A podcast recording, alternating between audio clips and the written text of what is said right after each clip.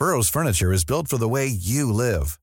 From ensuring easy assembly and disassembly to honoring highly requested new colors for their award-winning seating, they always have their customers in mind. Their modular seating is made out of durable materials to last and grow with you. And with Burrow, you always get fast, free shipping. Get up to 60% off during Burrow's Memorial Day sale at burrow.com slash ACAST. That's burrow.com slash ACAST. burrow.com slash ACAST. Millions of people have lost weight with personalized plans from Noom, like Evan, who can't stand salads and still lost 50 pounds. Salads generally for most people are the easy button, right? For me, that wasn't an option. I never really was a salad guy. That's just not who I am. But Noom worked for me. Get your personalized plan today at Noom.com. Real Noom user compensated to provide their story. In four weeks, the typical Noom user can expect to lose one to two pounds per week. Individual results may vary.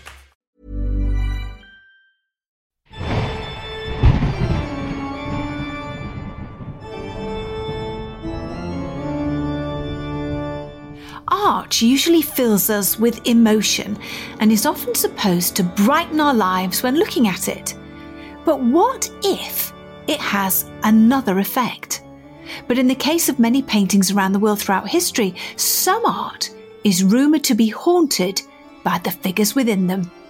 Welcome to Paranormal Activity with me, Yvette Fielding, and this week we're looking at haunted paintings. Art influences us and usually causes us to fill with a surge of thoughts and emotions.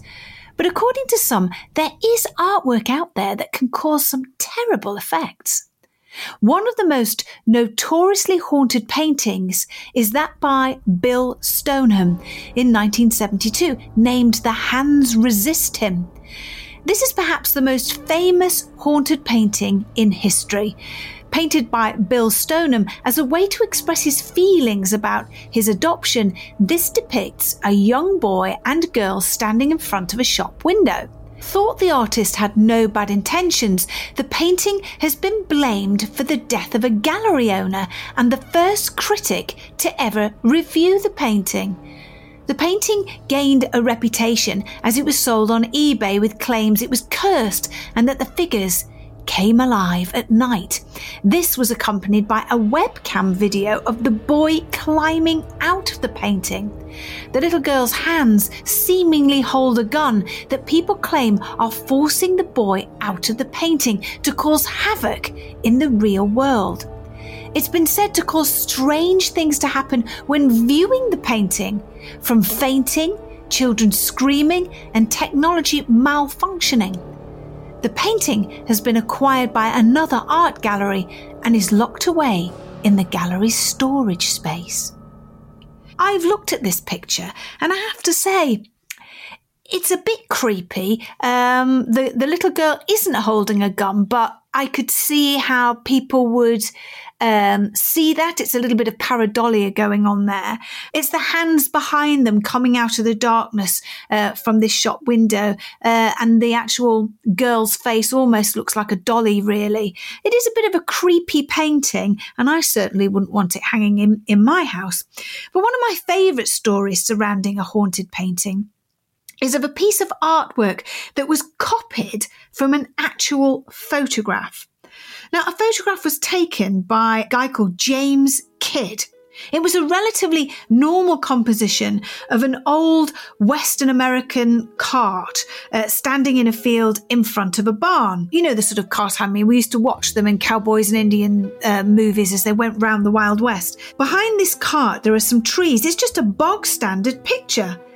But when James Kidd developed it, I'm sure he became quite freaked out because slowly materializing through the developing fluid, he would have seen what looked to be a headless man standing on a log. The image of the man's attire and body are really clear. You can see his jacket, his trousers, and his boots, and he's he's standing, like I say, behind um, the the cart, but he's definitely there without a head. There is no head visible whatsoever. Kodak and other photograph experts have, have inspected the film uh, and picture and concluded that it definitely hadn't been doctored or tampered with in any way. Now, you can have a look at the original picture if you go online, uh, and it's under the title Ghosts of Tombstone. Have a look at that and see what you think. An artist, Laura P., whose main body of work consists of paintings copied from photos, was fascinated by James Kidd's picture.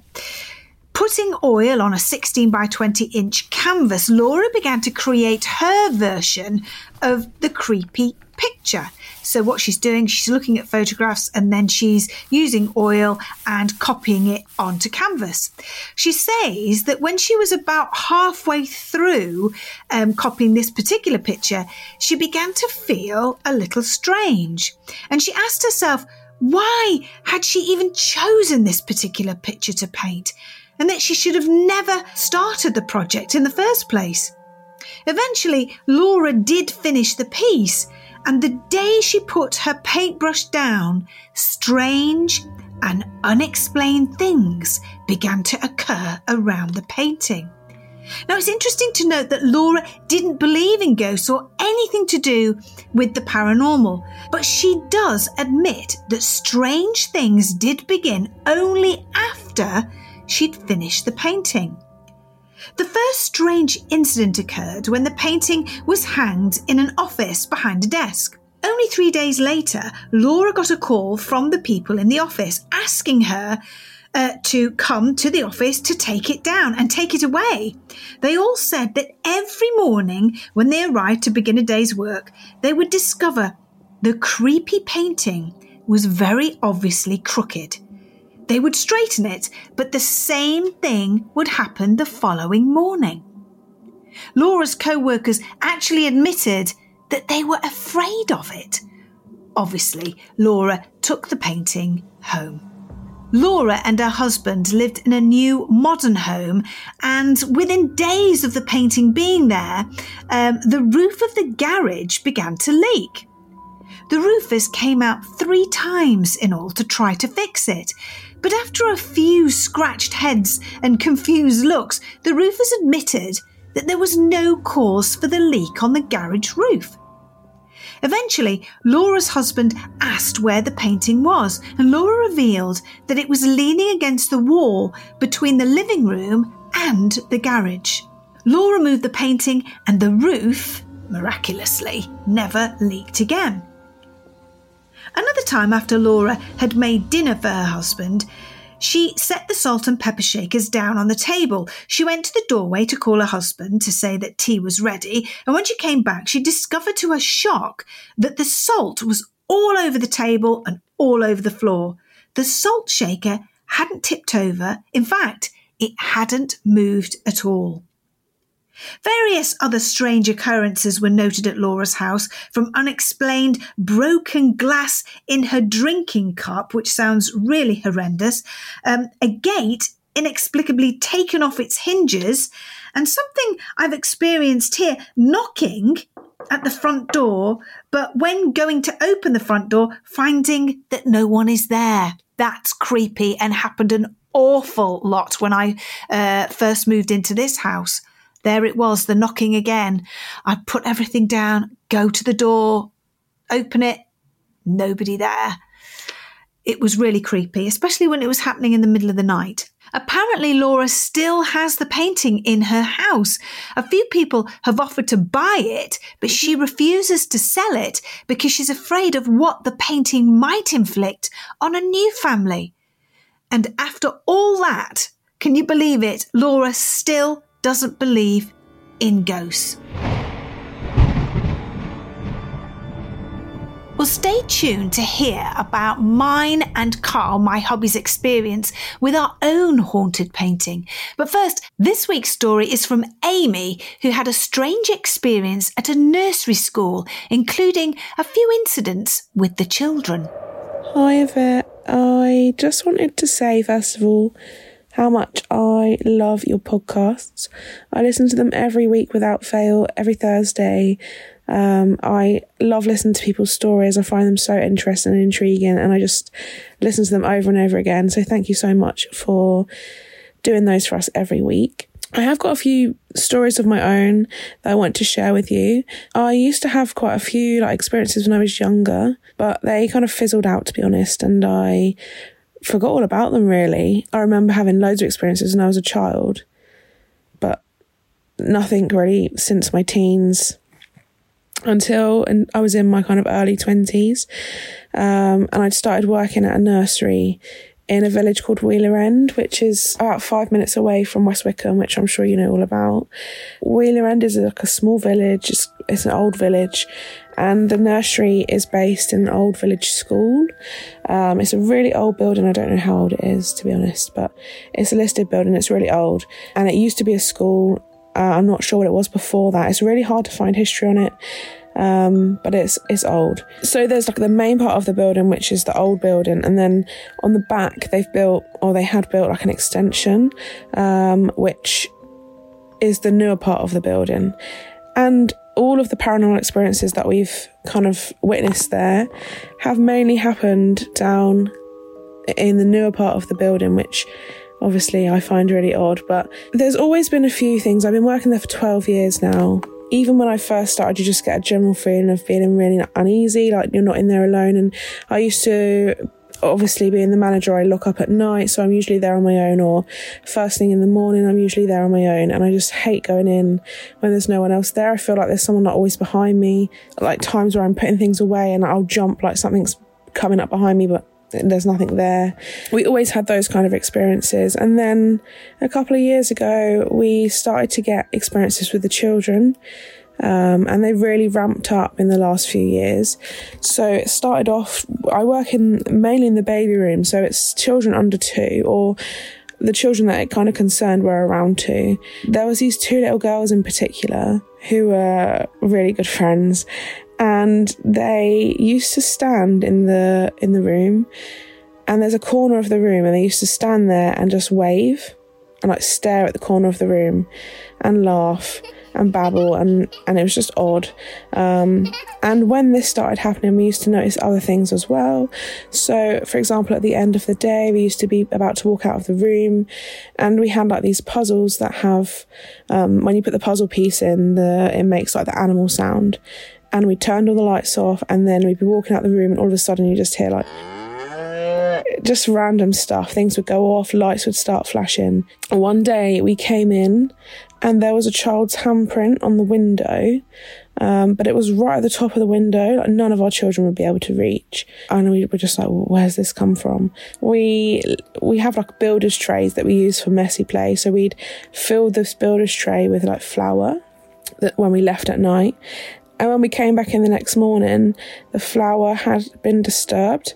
So it had, well, it looked like little footprints, but they weren't clear enough to say that they were definitely footprints. But it had like a trail or someone had, something had touched the flour. And then in one of our rooms, you could, there's like a window into the attic, which is really creepy. And I absolutely hate that room. And we used to use it as a sleep room. So one poor person, which is usually me, had to sit in the room with the children in the dark, asleep. And all you're looking at is this window that looks into the attic. One day, the children had woken up and I'd like, packed the beds away and the children were still playing in there. So this particular little girl had looked up at the window and started to wave again. And, and I said to her, Oh, what are you looking at? What's up there? And she said, Baby. And I, and I said, Oh, what baby? She was like, Baby John. And I was like, Oh my God, someone come and help me. Get me out of this room. So we left the room. Uh, a couple of days passed. And then a few days later, we were playing in the garden in the playground. And one of the older preschool children um, was just stood against the wall. Um, so I'd gone over to her and said, Oh, what are you doing? Are you okay? And she said, John told me to do this. Honestly, I felt I, I thought I've watched too many horror movies. Like this isn't real. This can't be. This isn't right. So I didn't really think anything of it. And I said, "Oh, come on, let's go play." And she went off. And then the next day, a parent came in and she said, Oh, I'm writing invitations for this little girl's birthday. You've given me the list of names. But there's one person not on the list and she talks about them all the time. So I want to know is it like a teacher or a student? And I was like, who? And she was like, oh, John. And I was like, there's no one called John here. She said, oh, but she talks about baby John all the time. And I just thought, like, this can't be coincidence. Like, there's like four or five occasions now where this name's come up. It was freaky.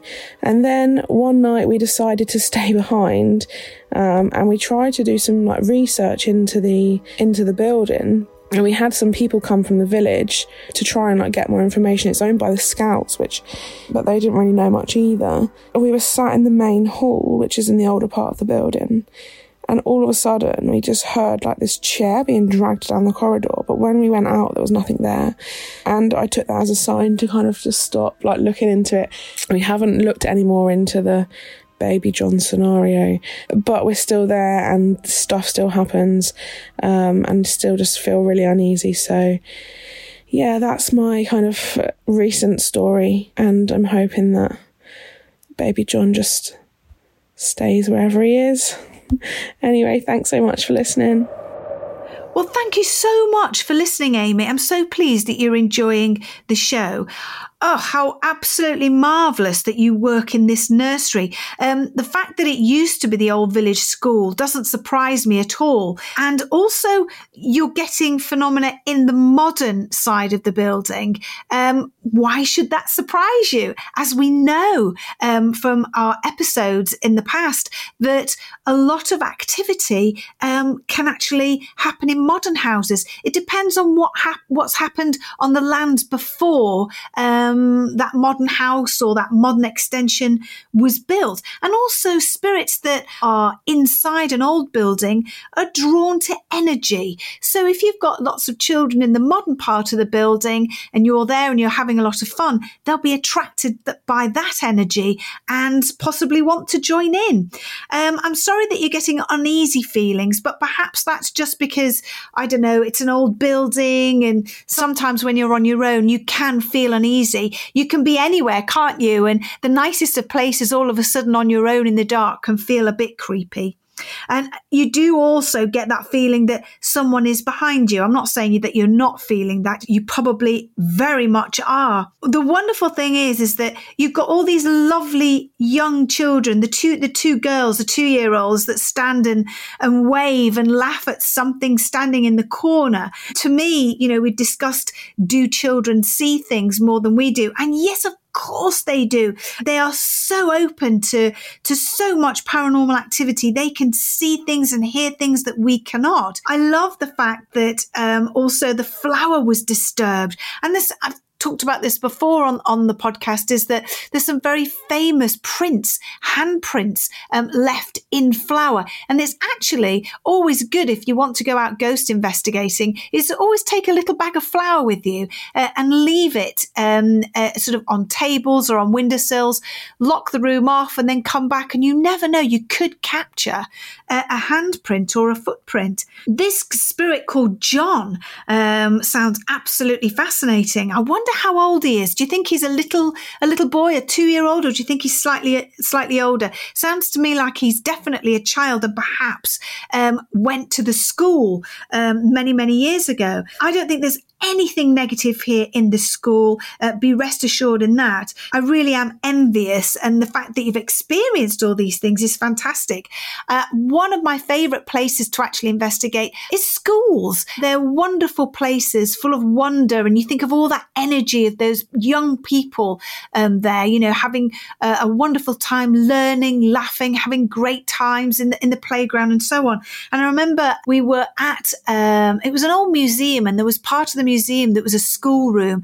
I remember Karl and I went into this schoolroom and sat in the old fashioned Victorian desk. And we put the camera down on the desk. I think you can actually see it on YouTube. And the whole desk rises up off the floor. And I remember squealing, not with fear, but with absolute delight. And these children were knocking, and I was asking them to play with me, and we were singing nursery rhymes, and they were knocking and banging and moving the table and throwing chalk around. It was fantastic. So, all I, I can ask of you, please, Amy, is when can we come and visit your school? It sounds amazing. I'll wait to hear back from you. You never know. Um, if the scouts will let us uh, spend the night there, of course, you're invited. It would be fantastic fantastic.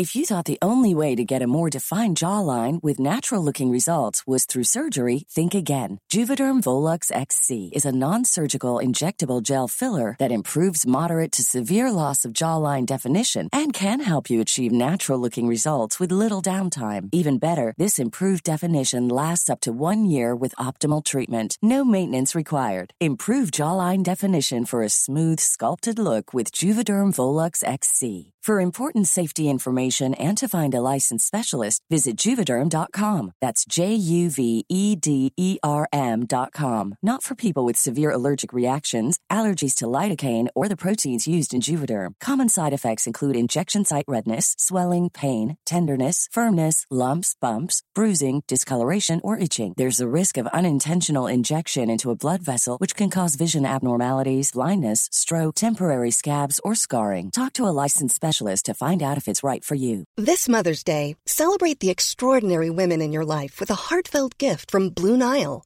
Whether it's for your mom, a mother figure, or yourself as a mom, find that perfect piece to express your love and appreciation. Explore Blue Nile's exquisite pearls and mesmerizing gemstones that she's sure to love. Enjoy fast shipping options like guaranteed free shipping and returns. Make this Mother's Day unforgettable with a piece from Blue Nile. Right now, get up to 50% off at BlueNile.com. That's BlueNile.com. How would you like to look five years younger? In a clinical study, people that had volume added with Juvederm Voluma XC in the cheeks perceived themselves as looking five years younger at six months after treatment. Look younger, feel like you. Add volume for lift and contour in the cheeks with Juvederm Voluma XC. Reverse signs of aging by adding volume to smooth laugh lines with Juvederm Vollure XC. For important safety information and to find a licensed specialist, visit juvederm.com. That's J U V E D E R M.com. Not for people with severe allergic reactions, allergies to lidocaine, or the proteins used in Juvederm. Common side effects include injection site redness, swelling, pain, tenderness, firmness, lumps, bumps, bruising, discoloration, or itching. There's a risk of unintentional injection into a blood vessel, which can cause vision abnormalities, blindness, stroke, temporary scabs, or scarring. Talk to a licensed specialist to find out if it's right for you.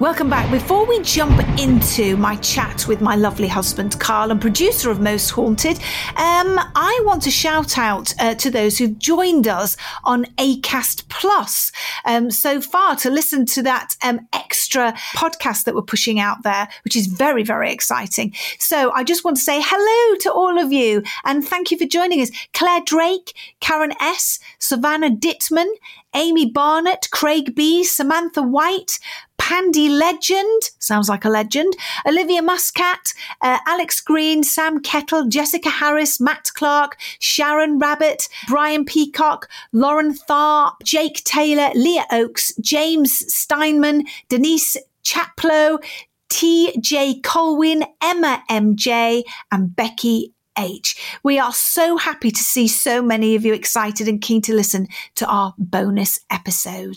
Now, jumping back into haunted paintings, I have the lovely Karl Beattie here with me today, producer and director of Most Haunted, and of course, my lovely husband. We've been on many paranormal adventures together, have we not? We certainly have. Thank you very much for having me back. It's a privilege. no, oh, yeah, we have. We've been all around the world together. Yes scaring having the bejesus scared out of us wherever yes. we go, which has been fun. We've certainly have have some amazing experiences in I think it's twenty years of of, um, researching the paranormal. Um, but obviously today, you know what we're here to talk about is, is haunted paintings. I've already um, talked about a case where this woman who didn't believe in ghosts whatsoever. Do you remember I showed you the photograph uh, last night and uh, the sort of man standing behind the cart with no head. And then when she took her, her painting home with her, all sorts of strange phenomena occurred. But at the end of it, she, she still didn't believe in ghosts, which I find rather crazy. Uh, but then I suppose it's like Glen Hunt, isn't it? The skeptic on Most Haunted. Um, he says there's something going on, but he doesn't believe that it's ghosts. And maybe she feels the same. Yeah, I, I always find it very, very strange when um, people say, I don't believe, I don't believe. Then stuff happens that they can't explain. and they still say, I don't believe. It's almost a denial. And I do believe, I think we've touched on this before, that I think that a lot of skeptics um, want to deny it because they're too scared to believe it. Maybe so. And also, the more you sort of say it's load of rubbish, load of rubbish, load of rubbish, the less like, likely you are to actually have anything happen to you and experience it. And therefore, they can turn around and say, well, nothing's happened to me.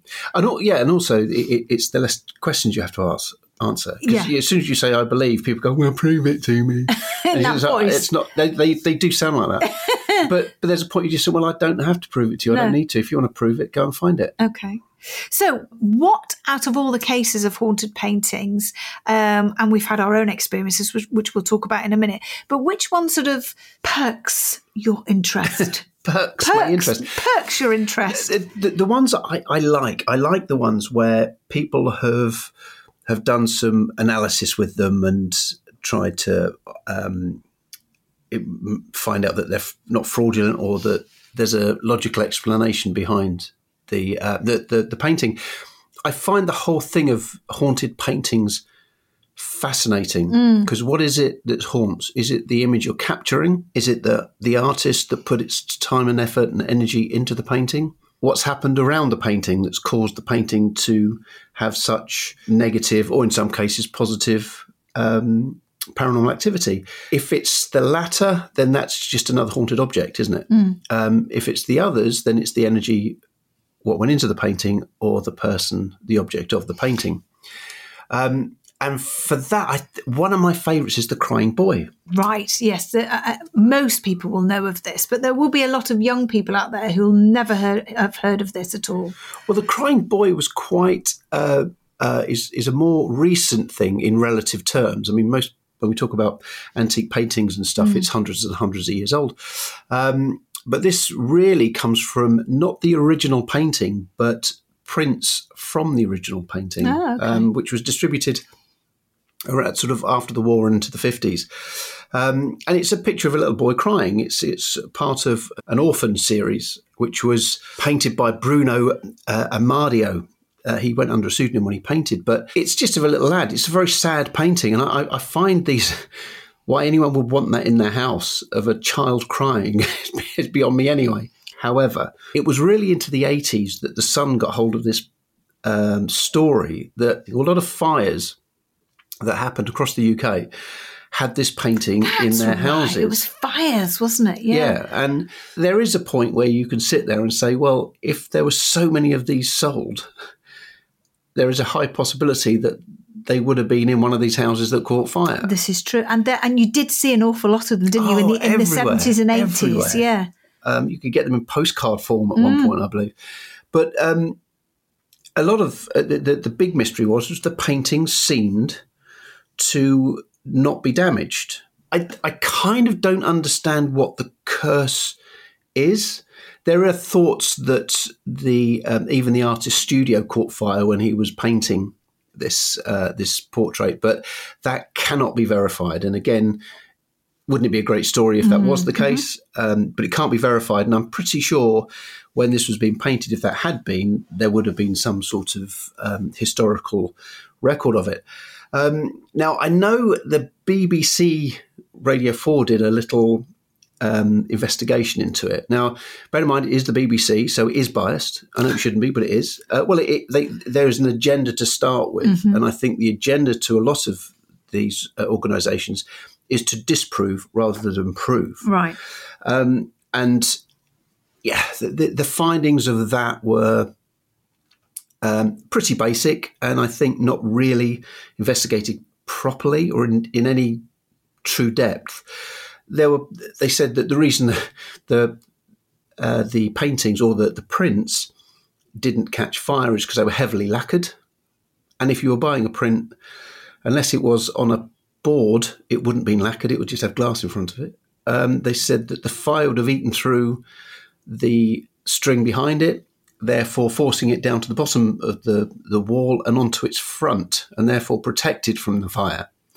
Now, if a place is engulfed in flames, that wouldn't matter. There's lots of things. There's furniture on the floor. Hmm. There's carpets on the floor. There's, and if it was made of wood, if the front only the front would have been lacquered, so the back would have still caught fire.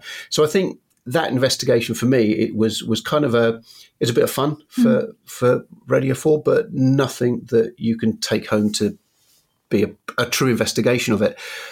However, on the other hand, can a print that's not the original piece of artwork, and if we're looking at haunted objects, is it not the original that has to be haunted? Just a copy of it. Well, this this this is what happened with the uh, the case study that I just talked about. Again, this was a copy of it. This this artist Laura copied the original photograph. This is the headless. This is the headless one, yeah. You see that I, I- just find that fascinating. Is it, what what what energy? If we believe this is energy, and and I do believe it's all about. I energy, agree, yeah. Um, good or bad. Um, what what is it that on that photograph that this person took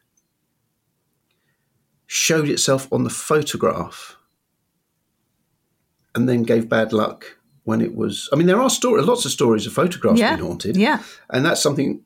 I, I, I don't I don't understand because it's a it's a it's a piece of paper that has a print on it. But if we go back to um, last week's episode where I talked about haunted cars, um, you know, we actually discovered with our own car that um, the spirit of an old owner was making that car break down.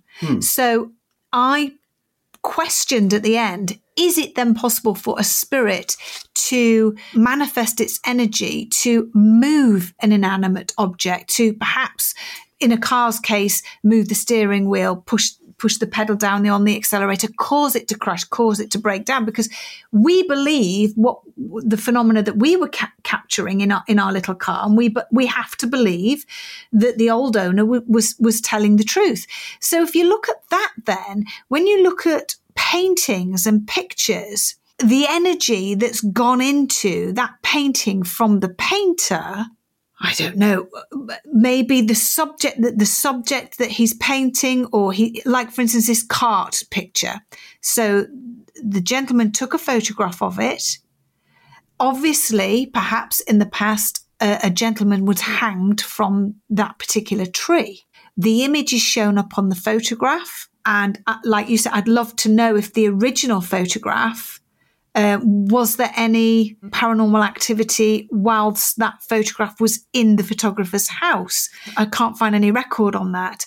But like you say, then when the painter, Laura, is painting it, and as soon as she puts the brush down, even halfway through painting it, she she she did she felt weird and strange.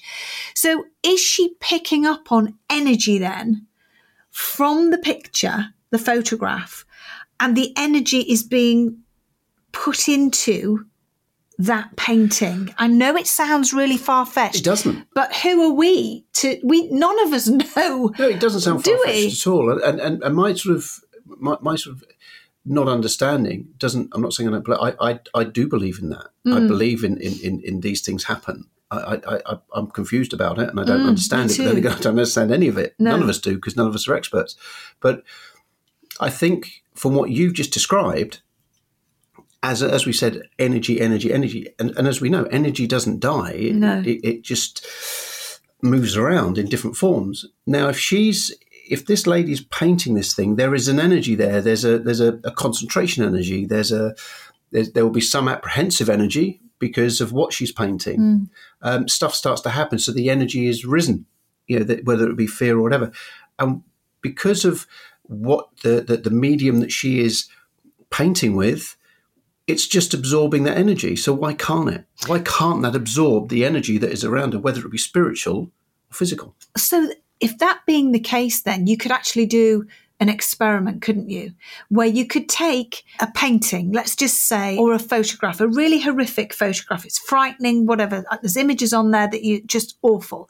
If you were then to paint that whilst feeling those emotions while looking at that, and then put that onto paper and then hang it in a house, would that painting then become haunted? Would that energy from the painter, its fear, its absolute total abject terror, all those emotions that the, the, the painter would be feeling as they were painting every tiny little brushstroke?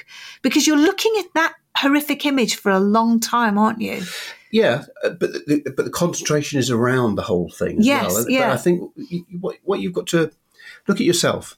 You you are an extremely creative person. You're constantly creating something, and I know you, you whether it's creating a television show, whether it's creating this podcast, whether it's creating other radio shows, whether it's creating your books. There is a creation. Part of you goes into everything. Mm. And that's a correct statement, isn't it? I know mm-hmm. when, when if, if I'm doing a drawing, part of me is in that Of drawing course, because yeah. there's a concentration. Yeah. Is there's a oneness between you and whatever it is you're Yeah. doing. Now I see the hard work you put into. Let's just say this podcast. Mm. I see the hard work you put into the research and everything that you do, and it's only you and the subject matter.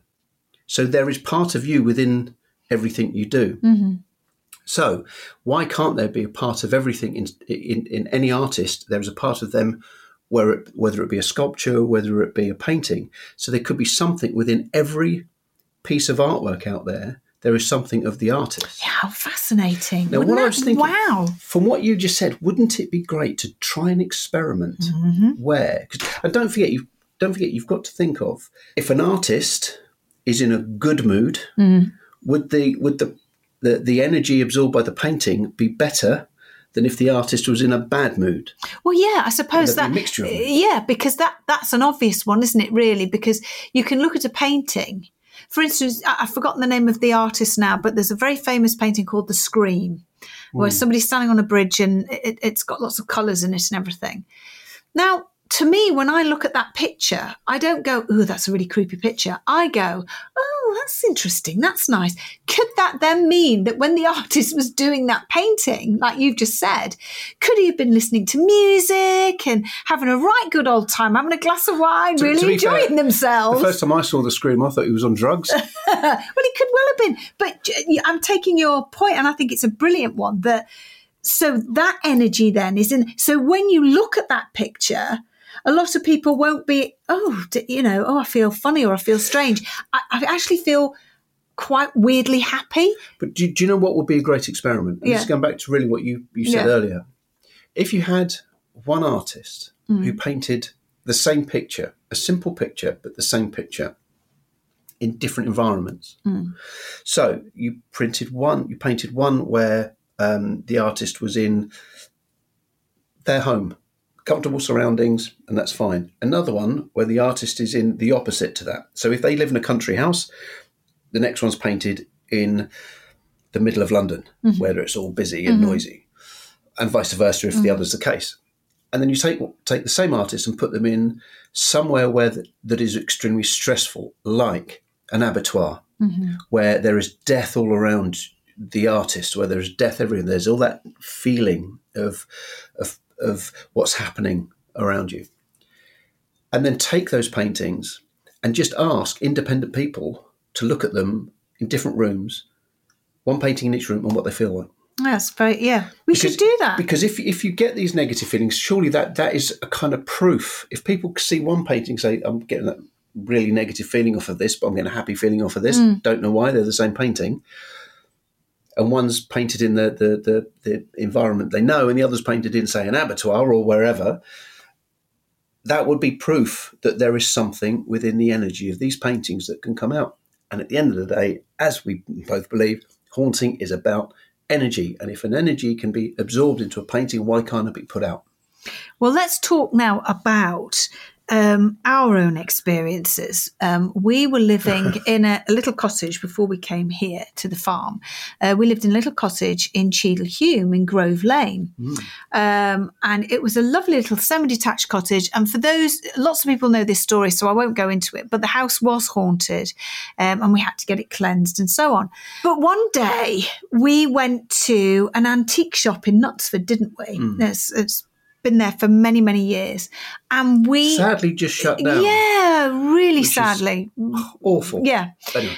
anyway, walking up the stairs, we both at the same time, weirdly enough, I don't know, when you think about this, why? That, it's yeah. really odd we saw this picture of a very stern, and it was one of those where it was. Uh, I've got one of my grandma where it was a photograph, but what they used to do is they used to paint over the top of the photographs mm. to add colour. Well, this was black and white, but they'd obviously added some bits to her hair and so on, which made it eerie. Which, yeah, Horrible. she was faded. a horrible face her hair was pulled back into a dark bun. She looked like some sort of horrible dementor from a Harry Potter movie. She really did. And we said, "Should we have that house?" Why? Why? We, we had a Why? we had a uh, Mary was a, a, toddler. William was what eleven or twelve or uh, no, not even. No, he, he wasn't. Was he was. yeah, he was a lot younger. Six. Yeah, five or six. Anyway. we bought this painting home and you put it there. It was it was at the top of the stairs, wasn't it? Yeah. It was right at the top of the yeah. stairs. And um, and nothing strange happened in the house. But what do you remember? I, I just remember that, that that the weird thing was was we started not to be able to sleep very well at night. if you remember, we were yeah. constantly sort of, and we couldn't quite work, work out. out. Why. But going up the stairs, it was, was, always cold and it on was that square. Do you remember? Creepy. Yes, on the top bit. And yeah, you kind of had to walk past the photograph. I mean, stupid. We had it up there for so long. We never we didn't remove it for ages. I know. And poor William and Mary. oh, they hated it, didn't they? Why did we have that there? I just thought we never used it, but we could have used that as, as to tell them off. The lady from the photograph. No, that, that would have no, that would have done it forever. It would have. Um, but it, it was just eerie. It was always cold around there, if you remember. Yeah. Um, and every time we walked up the stairs, there was something. We felt like something was following us. Yeah. Do you remember? I Just do, on the I stairs. Do, I do remember, and I, and I, I, this obviously came after the the haunting that we had at the house and everything had gone and all the rest of it. Mm. So, it, which makes me think even more: what on earth were we doing buying a What did we picture? bring into our home? I don't know. After we'd gone through all of that, anyway, I remember me and you in bed. and oh, then we heard the yes. most horrendous noise. This yeah. c- crashing and banging yeah. and with what the hell? And then you, you know, you did your butch manly, stay there. I'll did go and have I a look. And then you came, and that was it. And then you you came down, and there. Now, most people would think, oh well, the the the the the painting had to be at the bottom of the stairs. But this is the weird thing. Mm. This is why we're talking about it. Is because it was in the middle of the front room. Yeah, yeah, and and it, to know where our stairs in our front room were, you, you, could have only carried it down there. You couldn't. There's no way could no. it have made itself no. spin down the stairs uh, because it was it was almost central in the front it was. room. It was and, and over the couch. Yeah, and the glass was smashed and yeah. everything else. And I remember us both look, and it was face up, and we both looked at each other and both went, Ugh. and I said, "Get it out, get it out." and do you know what though? The thing is with that because it was the original frame that was with the picture, and so you know, let's just look at this in a broader uh, perspective, it may not have been the photograph. It could have been, could the, have frame. been the frame because wood it absorbs. It could yes. have been something may have happened. Yes. That frame could have, who knows, in the past be a mirror frame that's that's witnessed something. It could have been. Yeah. But it's the original yeah, frame. I've never thought the, about that, that, before. particular print. Yeah. So that was our experiences of uh, uh of of, of uh, what we perceived to be a haunted painting because there was something not quite right about that. And as I say, it was the way it landed in the front room that did it for us. And, and also, just for the for the people who say, "Oh, it, the, the, the the string must have broken," yes. or the the uh, the screw must come out the wall. Yeah. The screw was still very much Yes. attacked into the wall, and the string was still uh, attached to Yes. the back. Nothing had broken. That's what made it really freaky, and that's why we just had to, to get but it the out. The glass was in one area. Do you remember the glass was just sort of smashed in one area? I don't remember that. Yeah, bit, it was I in the top. It was put the, the, the top of the stairs, and that's what kind of made it really freaky. Anyway, so we got rid of that. Now let's move on to Croxteth Hall, which is one of. I mean, we've investigated it on Most Haunted. We've filmed there a few Yeah. times. We've investigated it with the with lovely Most Haunted fans that have come on a Most Haunted experience. Um, and I remember, we, me and you were were we'd walked up the main sort of staircase, and we got to the hallway bit, and we were, we were with Jenny at the time, and we got all this knocking underneath our feet and we could feel it. I think it was one of the first times Jenny actually felt the knocking she was completely blown away. Um, and then we were asking various questions and they said that they used to to work at Croxteth Hall. And um and then I don't know how it came about, but but they basically tapped out that they were in a picture or a painting mm, That in right. Croxteth Hall. So then that was it. We went all over trying to to see what pictures were were available, and we stood and there was a table, like a side table, uh, in another hallway, and then this big picture, and the big picture was like um you know like an old school photograph where you all were in rows, yeah. and it was the people that used to work at Croxteth Hall, and they were I don't know who they were, I can't remember now, but uh, they were all men. There were no women on it. And I remember saying, "Is this? Are, are you in this painting? Are you in this picture? It was a picture, wasn't it? It wasn't a painting. No, it was a photograph. It was a photograph. That's right." And um, and he tapped yes. And then I said, "Well, if I point to a face, will you tap to the to who you are?" And we went across all these different faces, and then bang, he he he knocked on one face, and it was absolutely fantastic to actually see the face of the spirit that we were talking to. But we actually had, um, I'm, sure later on, they gave a name to that person. He gave us a name. He did give us a name. And, and, and, it, and it matched It- what was written. that That's right. Of, yeah. of who that was. And I love it when things like that come together, when you can match up uh, names with historical, um, uh, you know, ancestry and, and so on. And then moving to our house, and I know we've talked about this before, but again, it's something in a frame. Uh, and I think we talked about it in the uh, podcast about witchcraft. So in our house, um, when uh, the people that we bought the house off, um, there was a bricked up room, which is now one of the bathrooms. Um, and they thought, this is odd. Why is this bricked up? So they smashed through it and then they found underneath the floorboards a dead body. No. It was a mummified cat. Uh, and what they did was the owners put that cat into a frame. And then the frame and the cat were left in that room. Now, allegedly, um, as we've already said on the podcast, um, that um, people that uh, didn't want to have a curse or spell uh, uh, uh, put against them uh, from witches would hide an animal of some kind under the floorboards or, or within the walls or up a chimney of a house. It was quite a common thing to do, especially in the 17th century. What you mean?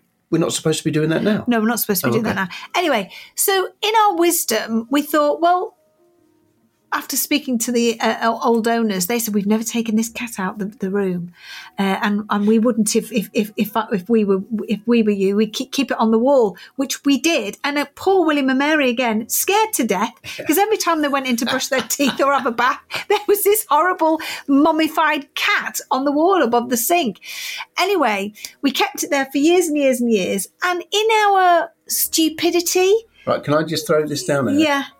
I had nothing to do with taking it out of there. No, I know you didn't, and I'm So not you saying say you in didn't. our stupidity. Sorry, in my stupidity. I don't want any part of taking no, all right. there, in in my case he comes back later on. I know. I was. I thought. I thought I've got to think about the kids, uh, and also it's an ugly thing to look at. What, the kids? No. or a mirror. Sorry, I was looking at myself. Uh, so I took it down. I took it out, and that's when everything went wrong. Everything you could possibly imagine could go wrong did went went wrong. at, at- at that point. Yeah. and and we we couldn't quite work it out because I remember sitting in the kitchen going, "What's what's gone wrong?" yeah. And I said, cat- I said, I think someone might have cursed us, um, and um, and that's when we mentioned about well, I've got something to admit to you. Um, it, I've yeah. taken the cat out. The the, th- the and then that's when we both went back upstairs, got the cat, and put it back into the into the bathroom, and everything went back to normal. Which for me was kind of counterintuitive because I, I'm an advocate of not believing in curses. No, you don't, And do yet you? I was very quick to put that cat back. Yes. So I'm kind of eat my own words. yeah, and that, that, cat is now hidden under the bath, so no Yeah, one has still in to. there. Still in there. Personally, I'd still display it because I'm a bit of. I'm No, carp. it's a creepy, like- creepy thing. So you know, you don't believe in curses, and yet you were quite happily wanting the, the cat back in there. And uh, everything returned to its its normal equilibrium after that, if you recall. Yes, Within within sort of hours or days, it was it was back to everything was back to normal. Well, I think after you know us talking about all of this, I, I I- think there's something definitely in it. I think most skeptics would come out and say, you know, oh come on now, it's just us, you know, wanting something to be cursed, wanting a story behind it, you know, and and over the years these stories have become embell- embellished and and things like that. Um, I think there is something to it. I really, really do, and I think you are absolutely right, Karl. I think it's it's energy, and that's what it's down to. And I think we should definitely do that experiment of the paintings. You're an artist, you're an illustrator. You should do a few drawings uh, and and and maybe put them online and see what people think. Yeah, just yeah, to see what they can they Yeah, can think on. and you want to do one in perhaps in in a in a in a lovely place and in an awful place. I think maybe we should do one in our garden and then one the awful one in Mary's bedroom. that should that should scare I'd everybody to I'd death. never get out. You would never get out. Well, thank you as always for joining me on my podcast. Absolutely fascinating topic. Um, and remember, next time you buy a painting or even a print, just make sure that the artist seems to be quite a happy person. That's all I'm going to say.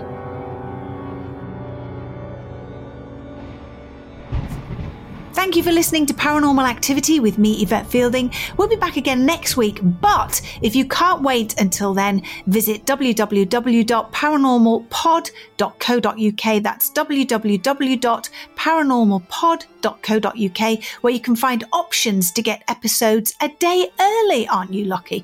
Stay up to date with the newest episodes by giving us a follow. And if you've enjoyed this episode, please rate and review.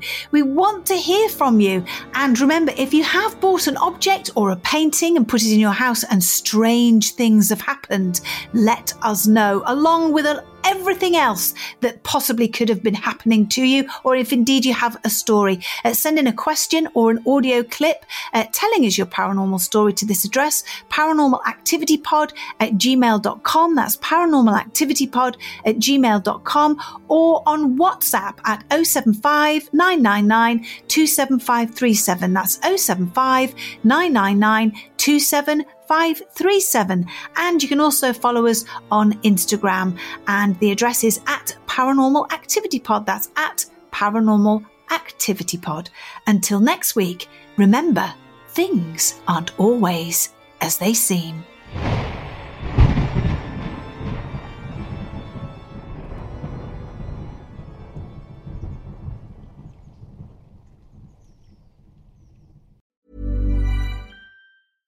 Cool fact a crocodile can't stick out its tongue. Also, you can get health insurance for a month or just under a year in some states. United Healthcare short term insurance plans, underwritten by Golden Rule Insurance Company, offer flexible, budget friendly coverage for you. Learn more at uh1.com. Planning for your next trip? Elevate your travel style with Quince. Quince has all the jet setting essentials you'll want for your next getaway, like European linen, premium luggage options, buttery soft Italian leather bags, and so much more. And it's all priced at 50 to 80% less than similar brands. Plus, Quince only works with factories that use safe and ethical manufacturing practices. Pack your bags with high-quality essentials you'll be wearing for vacations to come with Quince. Go to quince.com/trip for free shipping and 365-day returns. Hi, I'm Daniel, founder of Pretty Litter. Did you know cats tend to hide symptoms of sickness and pain? I learned this the hard way after losing my cat, Gingy. So I created Pretty Litter, a health monitoring litter that helps detect early signs of illness by changing colors, saving you money and potentially your cat's life. Pretty Litter is veterinarian developed, and it's the easiest way to keep tabs on your fur baby's health